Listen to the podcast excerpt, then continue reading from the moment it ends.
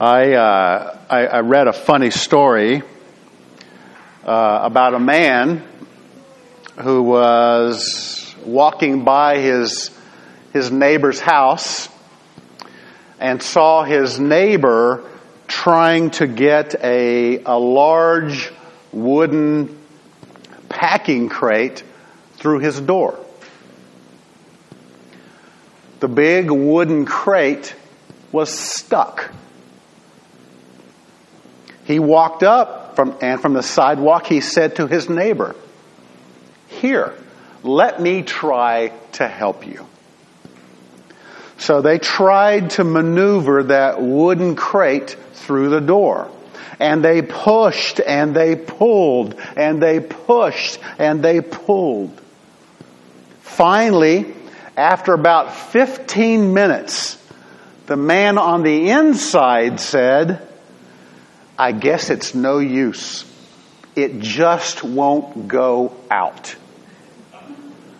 The man on the outside said, Out? I thought you were trying to get it in. thank, thank God. That's funny, wasn't it? Yeah. Okay. thank God the, the door to heaven isn't that hard to get through. If you recall, two weeks ago, we uh, looked at the Lord's letter to the church in Laodicea, the last of the seven churches, where we were presented with this image of Jesus knocking on the closed door of this inactive and indifferent church. Remember that? But as we will see, as we continue in this book of Revelation, we come to an ironic twist. Even though the door to the church may be closed, we find the door to heaven is wide open. Now, as a reminder, it is the Apostle John who is writing this book from a Roman penal colony on a barren, rocky island called Patmos. He was exiled there because of his faith in Jesus Christ and for preaching the gospel. John was doing what God wanted him to do. And because he was doing what God wanted him to do, John, who is a very old man, finds himself on Patmos, forced to work in the marble mines on this island. From our point of view, this may not seem right. This may not seem fair. But from God's point of view, this was an ideal situation for John to receive this divinely inspired revelation. What the Roman authorities did to shut John up, God used as an opportunity to produce one of the most popular books in the entire Bible. It was all part of God's purpose and plan all along. So, if you have your Bible, turn to Revelation chapter 4. Revelation chapter 4, and we will begin with verse 1 should be up on the screen behind me. Revelation 4, beginning with verse 1. And John tells us, After these things I looked, and behold, a door standing open in heaven. And the first voice which I heard, like the sound of a trumpet speaking with me, said, Come up here and I will show you what must take place after these things. Immediately, I was in the Spirit, and behold, a throne was standing in heaven, and one sitting on the throne. And he who was sitting was like a jasper stone and a sardis in appearance. And there was a rainbow around the throne like an emerald in appearance. I want to draw your attention to the first three words in this passage. This chapter begins with the words, after these things. In fact, that phrase is used twice in the first verse, which suggests that John is making an important transition to the next part of this book, which is explained in an outline provided back in chapter 1, verse 19. If you remember, the Lord gave John an outline for the entire book of Revelation when he said, Therefore, write the things which you have seen, and the things which are, and the things which will take place after these things. The things which, which you have seen applied to chapter 1. Those were the things that John just saw. The things which are applied to the churches in John's present day. These were the letters to the seven real churches we just looked at in chapters 2 and 3 that represented all churches during the church age. Then finally, there is the things that will take place. And those are the things that shall be hereafter. Referring to the end times described in chapters 4 through 22. So this is an important transition where God describes to John and to us in advance the things that must take place in the future. These things will not happen by chance. They don't occur by accident. They must take place according to God's purpose and plan. We're told in this passage that John was caught up in the Spirit, into heaven, meaning this was not a dream but rather by God's power, John was supernaturally permitted to experience something that we normally cannot experience. He was given a rare glimpse into heaven, more specifically, the throne room of God. So, what happened to John's body? Did it remain in Patmos? Or was it transported to heaven? We're not told. But the same thing happened to the apostle Paul about 40 years earlier when he too got a glimpse of heaven and likewise did not know what happened to his own body. Paul did not know if he was in the body while in heaven or he had an out of body experience. But whatever happened to Paul, his experience in heaven gave him the confidence and the peace to endure his own persecution and suffering. Now, unfortunately, Paul was not permitted to share his experience. But John, on the other hand, was told to record everything that he sees and he hears and to share it with us. And the first thing that caught John's eye was the throne. It's the centerpiece in the room. And everything else John described was in relation to the throne. The throne is mentioned some 40 times in the book of Revelation. And the throne is the key word in this chapter because it symbolizes the power and the rule of the one who sits on it God the Father. It's our Heavenly Father who sits there. It's not an empty throne.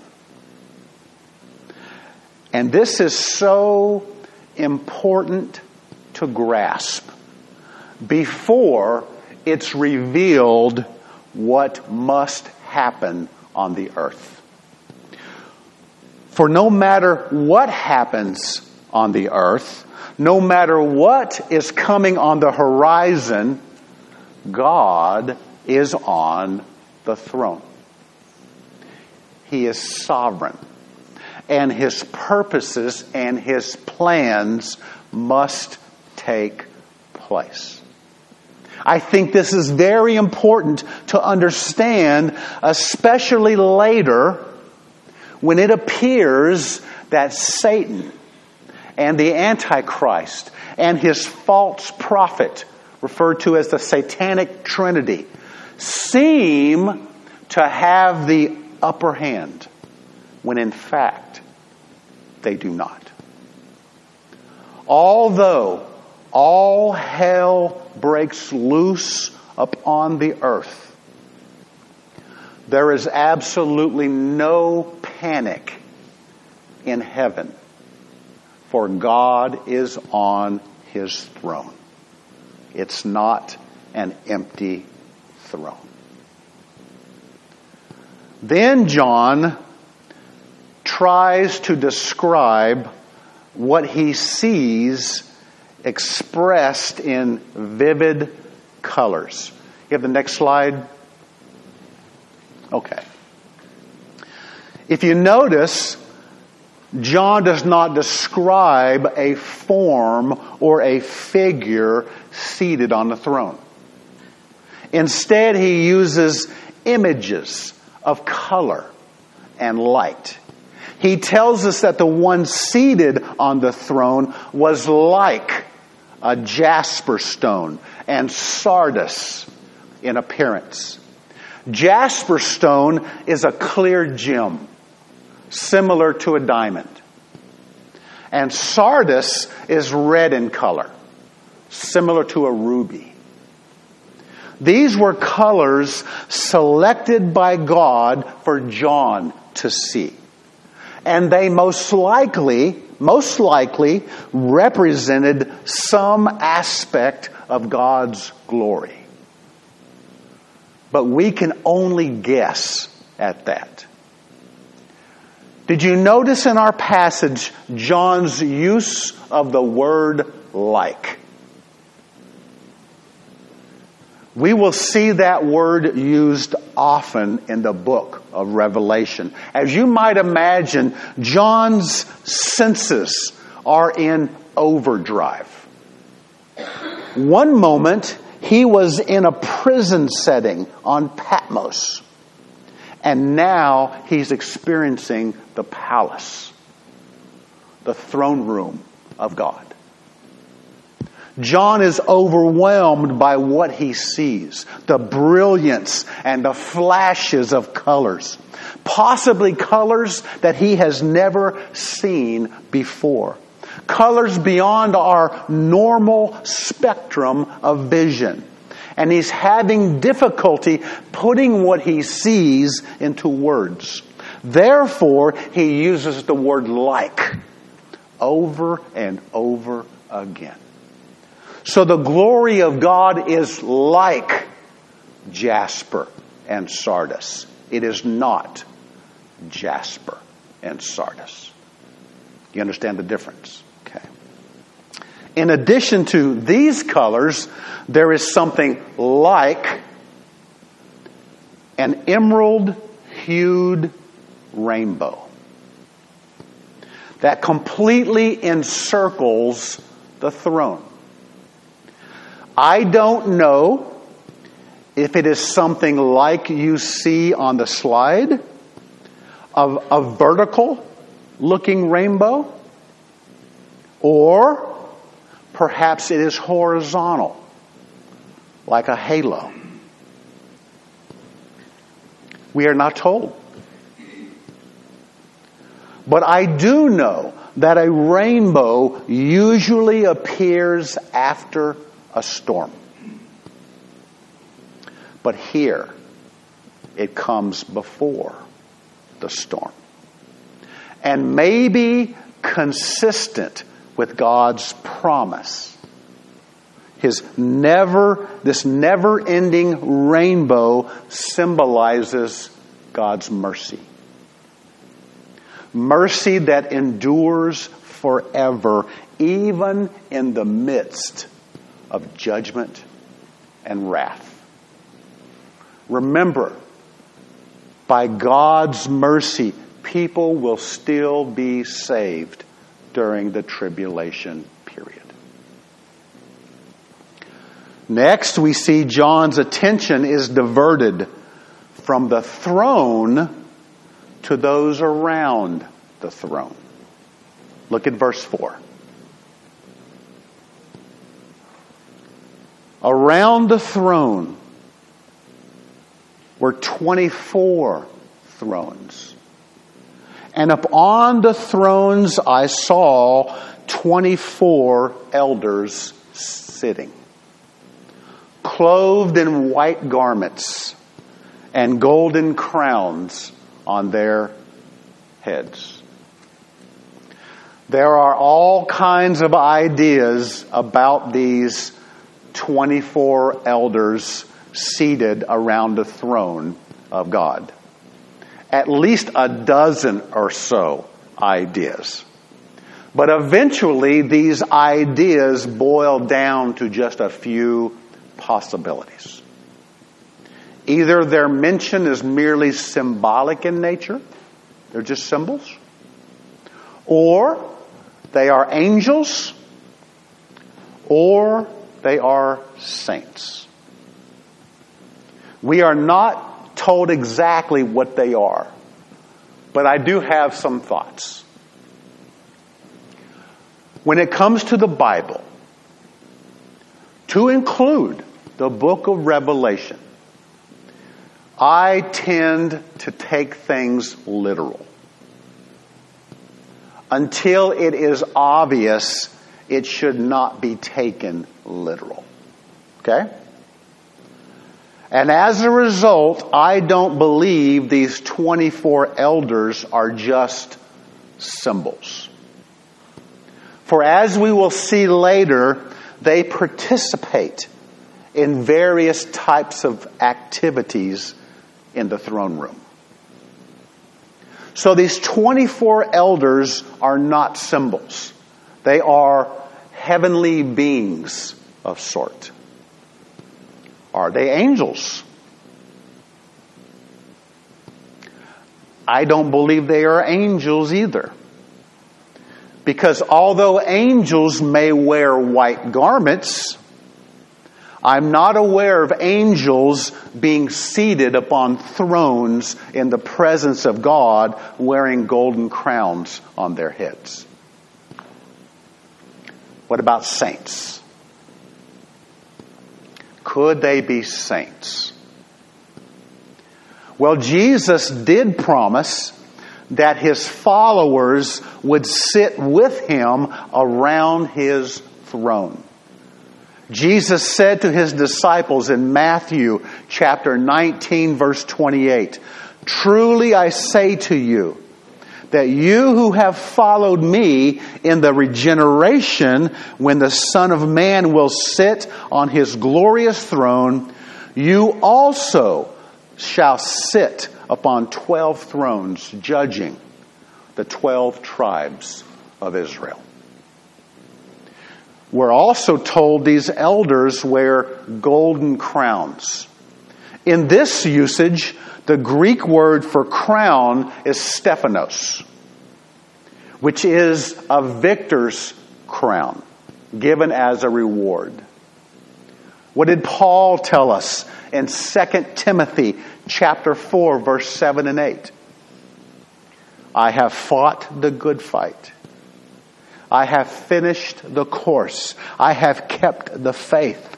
In the future, there is laid up for me the crown of righteousness, which the Lord, the righteous judge, will award me on that day, and not only to me, but also to all who have loved his appearing.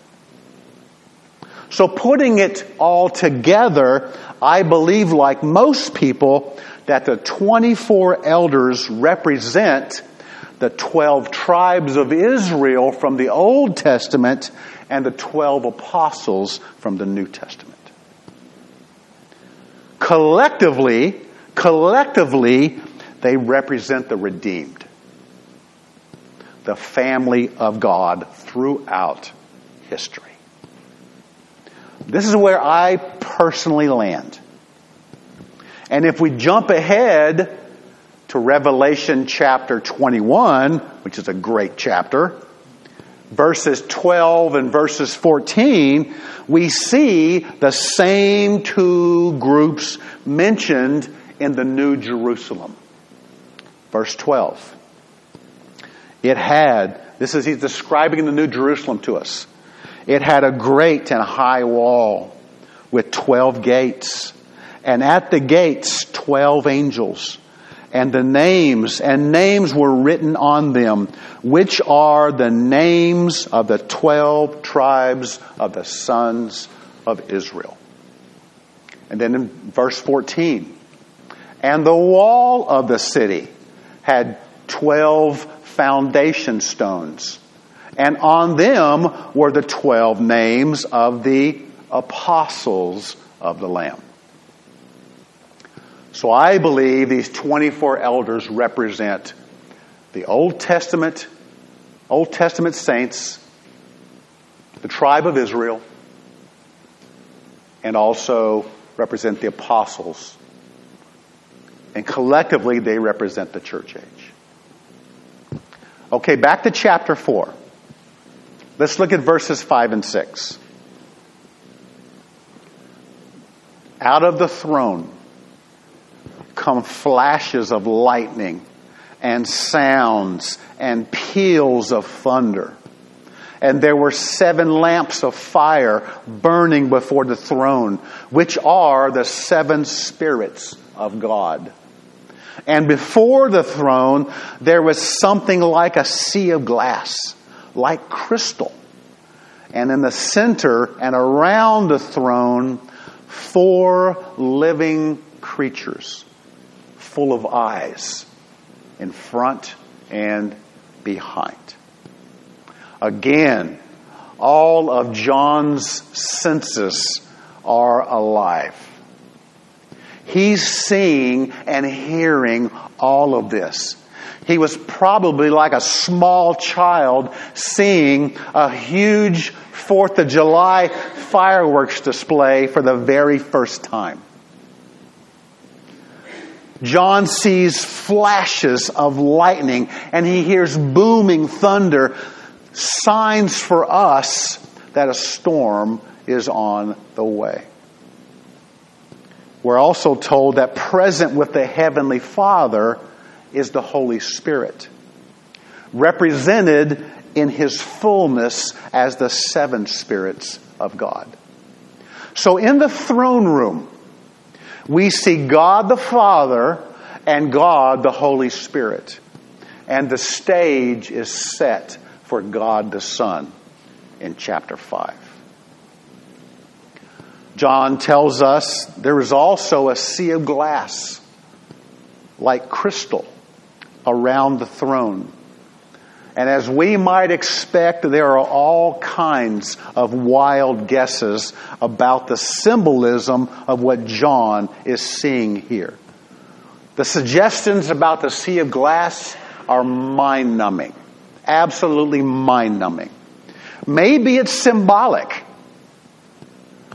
And maybe it's nothing more than a sea of glass. But with that, I do want to say this. During the tribulation period, people on the earth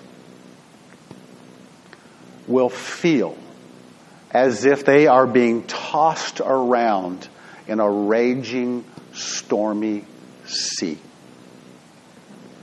But in heaven, around the throne, it will be as smooth and calm as a sea of glass. A sea of peace and contentment. For God is on his throne. It's not an empty throne. Okay, now speaking of wild guesses, John introduces us to the four living creatures, full of eyes in front and back. And these four living creatures appear to be the nearest to God. They are around the throne, and John continues to describe them in verses 7 and 8. He says, The first creature was like a lion, and the second creature like a calf. And the third creature had a face like that of a man and the fourth creature was like a flying eagle. And the four living creatures, each one of them having six wings and full of eyes around and within. And day and night they do not cease to say, Holy, holy, holy is the Lord God Almighty, who was, who is, and who is to come. This could keep us up all night trying to figure this out. And we never will. Although not identical, there seems to be some similarity of John's description of these creatures to the descriptions of high ranking angels called seraphim in Isaiah chapter 6, which means fiery or burning ones, and cherubim in Ezekiel chapter 1 and in Ezekiel chapter 10, which are angels who function as attendants or guardians of sacred places. So they could be seraphim or cherubim or a special combination of the two, or they could be angelic beings so unique in appearance and function that there is absolutely nothing else like them. We just aren't told. In regards to their description, with their different faces, six wings on each, and all those eyes, that's a lot of eyes. That must be a sight to see. I can only imagine they represent some aspects of God's nature and His creation. Again, we could spend all day on this, and unfortunately, in the end, we could very well miss the forest because of all the trees. Meaning, we could get so focused on dissecting every little detail and guessing what they mean, and they would be guesses, and miss the big picture. And the big picture is this God is not like us.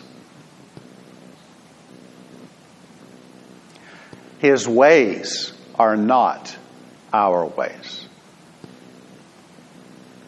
His dwelling place is nothing like we have ever seen.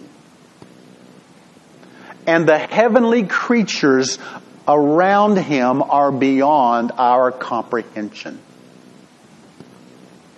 But there is something about them we can understand. The most important thing about these creatures is not what they look like. It's what they are doing. They worship God. They cry out, Holy, holy, holy is the Lord God Almighty, who was and is and is to come. God's holiness is the only attribute in the Bible that is mentioned three times in a row. It's not love, love, love. It's not mercy, mercy, mercy. It's holy, holy, holy. It's what makes God God and it sets him apart from everything and everyone else. The Lord is not like us. He is holy. He is set apart. Now, John is not done, and it continues to tell us about the activities around the throne. Look at verses 9 through 11. And when the living creatures give glory and honor and thanks to him who sits on the throne, to him who lives forever and ever, the 24 elders fall down before him who sits on the throne and will worship him who lives forever and ever and will cast their crowns before the throne saying, Worthy are you, our Lord and our God, to receive glory and honor and power. For you created all things, and because of your will, they existed and were created. What was the dominant activity in heaven? It's worship. It's never ceasing worship, further demonstrated by the 24 elders casting their crowns before the throne of God. According to Adam Clarke, this is representative of a common practice in the ancient Roman Empire. The emperor of Rome ruled over many lesser kings like King Herod, for example. And these kings were at times commanded to come before the emperor and lay their crowns before him in honor and respect. Then the emperor would give the crowns back as a demonstration that their crowns, their right to rule, and their victory came from him and him alone. Though they were kings, they had to acknowledge the supremacy of the emperor.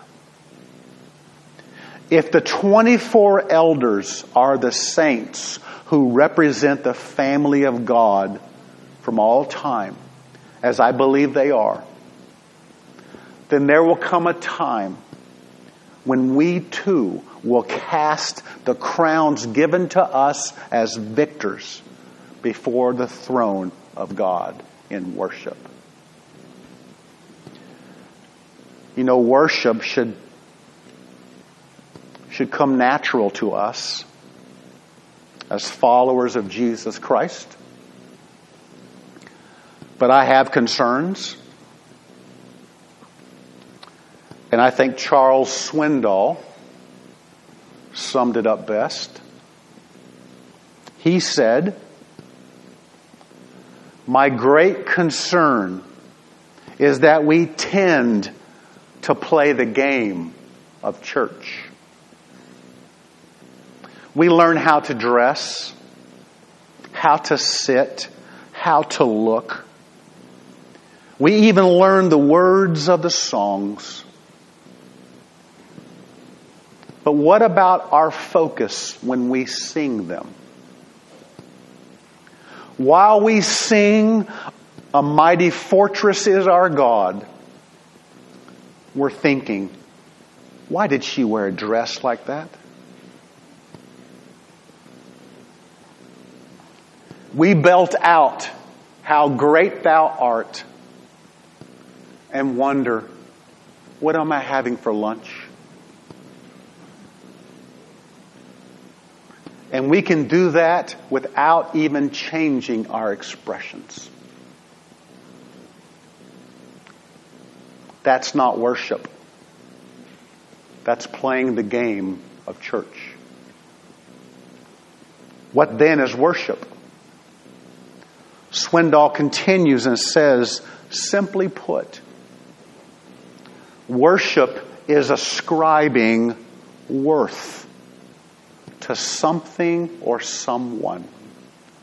We attribute value, honor, and devotion to the object of our worship. When we truly worship God, we turn all of our attention, affection, and adoration toward Him. That's the missing jewel worshiping God by ascribing to Him supreme worth, for He alone is worthy. God alone is the subject of our praise and the object of our worship. We miss it when our focus becomes horizontal, riveted on people and things rather than vertical, centered on God and God alone. He says, it has become too common for Christians to surrender everything for their work,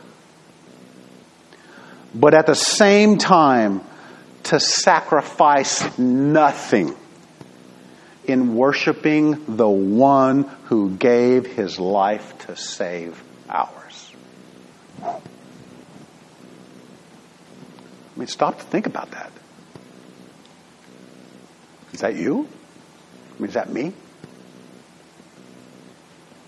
Does the church game describe what worship has become to us?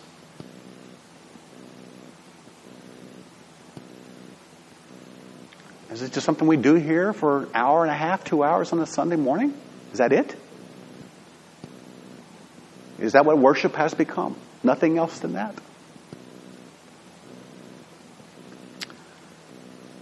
Dr. Vernon Whaley has been training worship leaders for decades.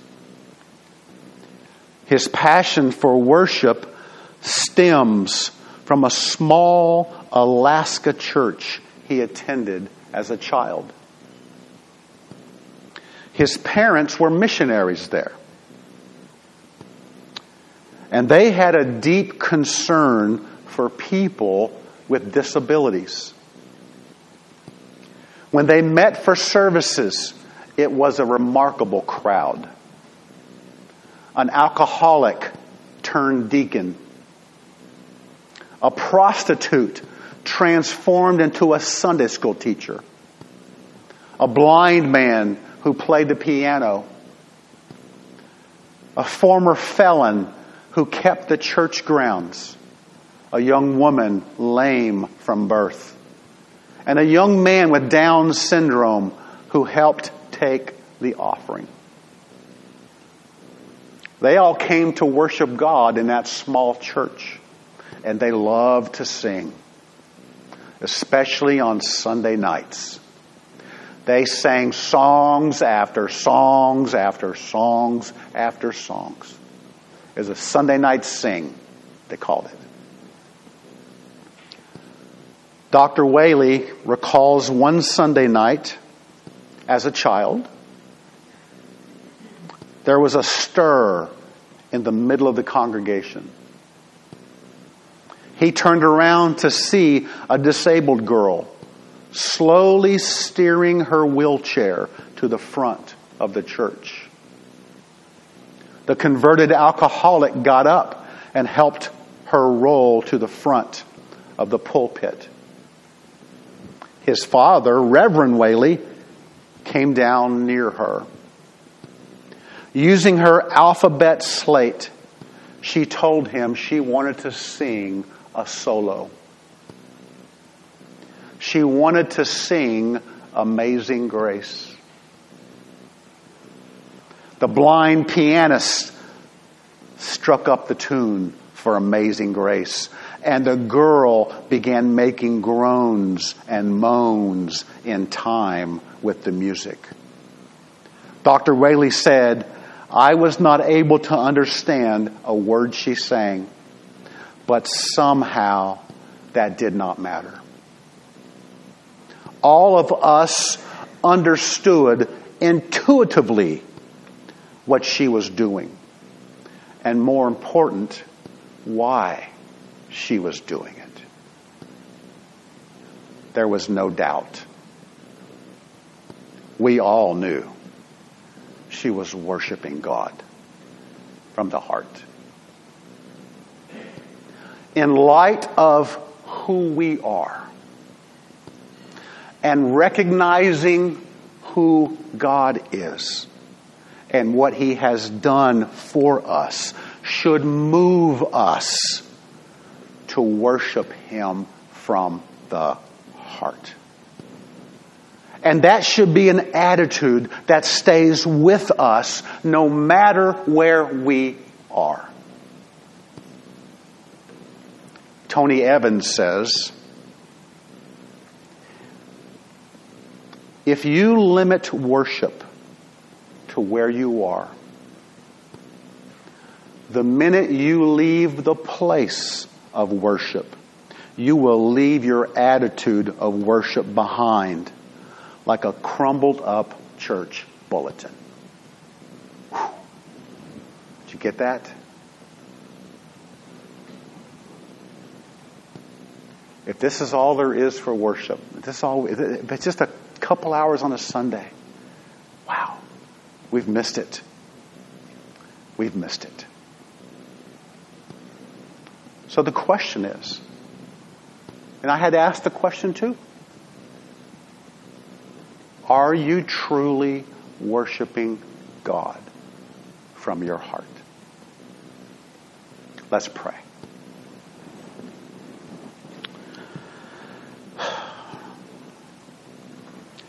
Father, I thank you that you're on the throne. It's not an empty throne. I thank you that you're sovereign, that you're in complete control. And even though at times things may seem chaotic and out of control, you know exactly what you're doing. You have your own purposes and your own plans.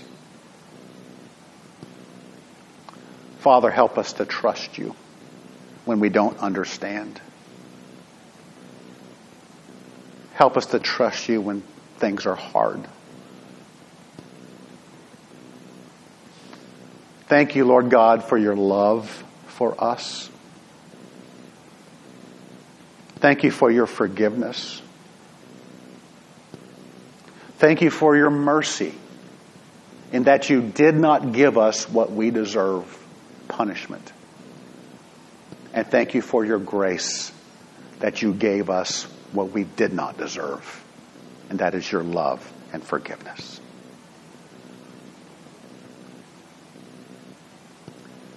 You are the King of kings and Lord of lords. You are on your throne. Father, help us to love you. Help us to worship. Help us to be devoted to you in all that we do, whether it be here or outside these walls. May you be honored and glorified in our thoughts, in our minds, in our actions. Thank you, Lord. In Jesus' name, amen.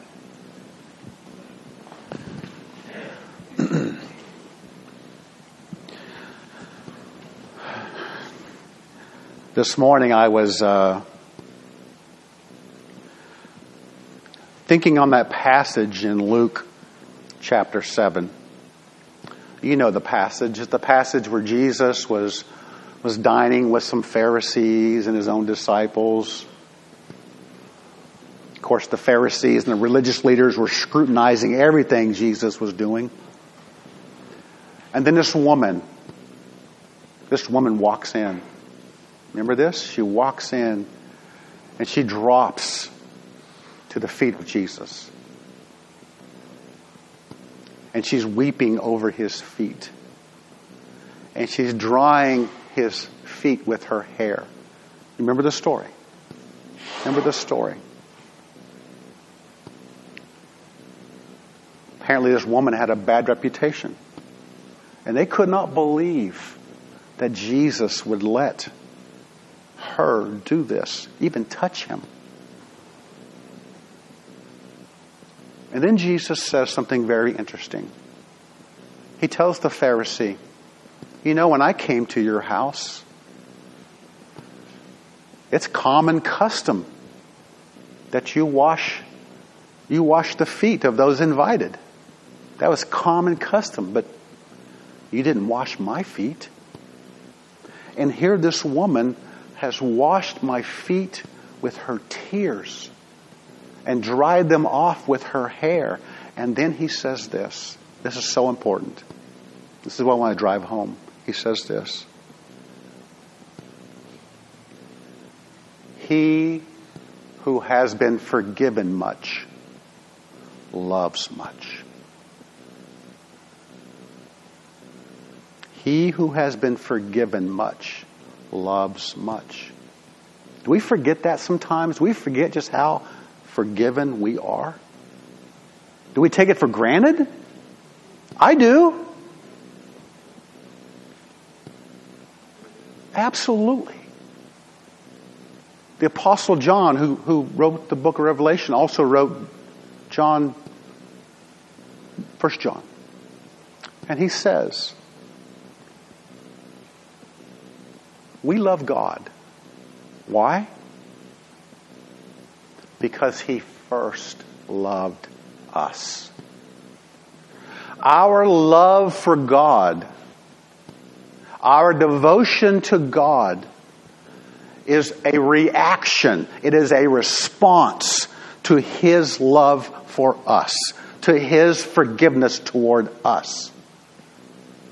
And if we lose sight of that, of the simple gospel truth that He has forgiven us and loves us. If we lose sight of that, then this is, this is what our worship looks like just going through the motions. We, we just forget what He's done, who He is, right? That's what happens.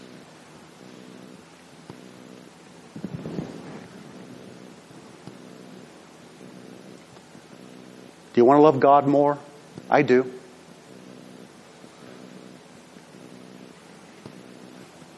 Then I challenge you. If you want to love God more, discover how much more He loves you. Our love is a response to His love for us. If you want to love God more, then discover how much more He loves you how much He has forgiven you. Don't take it for granted. Find out for yourselves. He loves you dearly. He went to the cross for you, personally for you. We say that a lot here, don't we? We say that a lot. But sometimes it just kind of rolls, it just, it just kind of like rolls off the tongue in one ear, out the other. I, I'm no different. I'm just like, I'm just like you. I'm just like you. Sometimes I have, I have to personally just to get into the Word of God and just, and just, Lord, show me how much you love me. I'm not asking him to rescue me from anything, but in your word, just, just make it come alive. Just how much you love me and have forgiven me. Help me to see this. Help me to experience it. Because I want to love you more. It's always a reaction to what he's done to us. Always a reaction. That's my challenge for you this morning. If you want to love God more, and I'm sure you do, find out how much more he loves you and has forgiven you. That's what I ask you this morning. Maybe you're here this morning and you do not know the love of God and the forgiveness He has offered you. I would love to tell you about it. I'd love to tell you about it. He loves you so much. Hard to describe. Maybe you're looking for a church home. We'd love to have you. We'll make you feel at home. Absolutely. Definitely going to feed you. Absolutely. Maybe there's something else on your on your heart. I would love to pray with you. We got a fancy room back there. I'd love to chat with you. I'm here on Mondays. We can we can talk. Whatever the Lord leads on your heart, I just ask you be obedient to Him because He loves you. You can trust Him. Do what He asks you to do. Let me close us in uh, prayer. Again, glad to have you all this morning. Let me close this in prayer. I want to pray for our offering. I remember just to remind you the baskets are back there and then also for our fellowship together. Father, I thank you so much for, for drawing us here this morning. Heavenly Father, I, I do honestly pray, Lord God, that you would just, uh, you just help us to have hearts that are just, that are just focused on you, that are devoted to you, Father, give us a passion and a zeal for you. And Father, help us to trust you in all things. Lord, it come to a time for our, our this of service of taking up uh, tithes and offerings. And Heavenly Father, I do pray that you'd, you'd bless the, the, the, gift and the giver. I pray, Lord God, we'd be cheerful, cheerful givers. And Heavenly Father, as a church, I pray that you would help us to use your money wisely, and it is your money. And Father, for our fellowship, Lord God, I thank you for that. I thank you for these people. Lord God, I pray that you bless the food that we are about to partake of. Bless those who prepared food and brought food. And Lord God, bless the food to our bodies. May our fellowship be sweet, Lord God. And I thank you for what you're going to do. In Jesus' name, amen.